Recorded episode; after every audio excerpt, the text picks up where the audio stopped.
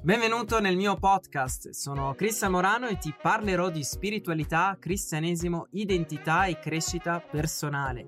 Se non sei ancora iscritto ti invito a iscriverti sul mio canale YouTube e a scaricare gratuitamente il mio ebook Scopri la tua identità in Cristo Gesù, nel quale ti rivelerò due chiavi fondamentali per vivere nella tua autentica identità di figlio di Dio. Potrai scaricarla gratuitamente sul mio sito web cristianmorano.org. L'ultima cosa, condividi i miei podcast e anche i video di YouTube ai tuoi amici su WhatsApp e anche su Facebook. Buon ascolto!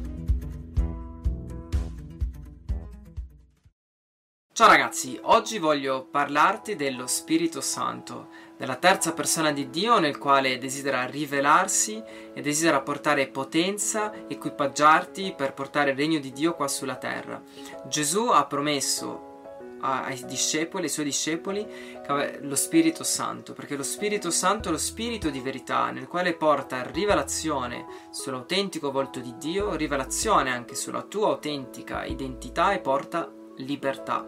Difatti la Bibbia dice dove c'è lo Spirito del Signore c'è libertà. Una comunità cristiana senza lo Spirito Santo purtroppo crea religione, nel quale non, non c'è la libertà del regno di Dio, non c'è la libertà che lo Spirito Santo, che Dio ha stabilito o vuole stabilire. Gesù ai discepoli aveva promesso che eh, negli atti al capitolo 1, 8 va detto, ma quando lo Spirito Santo sarà disceso su di voi, riceverete una potenza tale che parlerete di me con straordinaria efficacia a tutta la gente di Gerusalemme, della Giudea, della Samaria, fino ai confini della terra.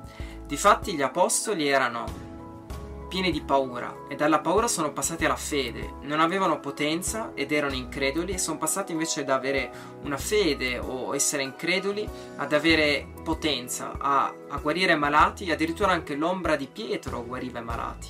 E anche noi oggi siamo chiamati a vivere come vivevano gli, come vivevano gli apostoli negli atti degli apostoli.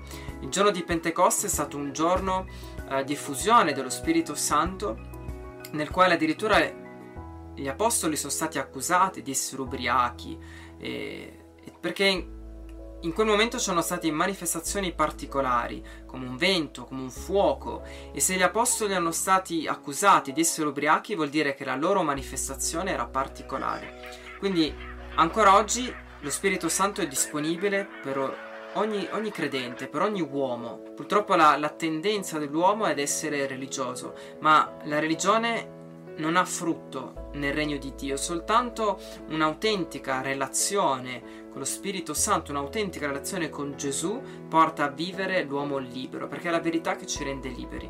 Non è eh, una religione, non è fare, ma è ricevere eh, il suo amore, ricevere la sua grazia per vivere da figli di Dio e portare il regno di Dio qua sulla terra. Quindi ti voglio benedire, anche tu ricerchi lo Spirito Santo, ricerchi la faccia di Dio e chiedi un battesimo dello Spirito Santo che ti possa trasformare la vita, possa portare potenza nella tua vita affinché tu possa sperimentare le benedizioni dei luoghi celesti e, e la gloria di Dio.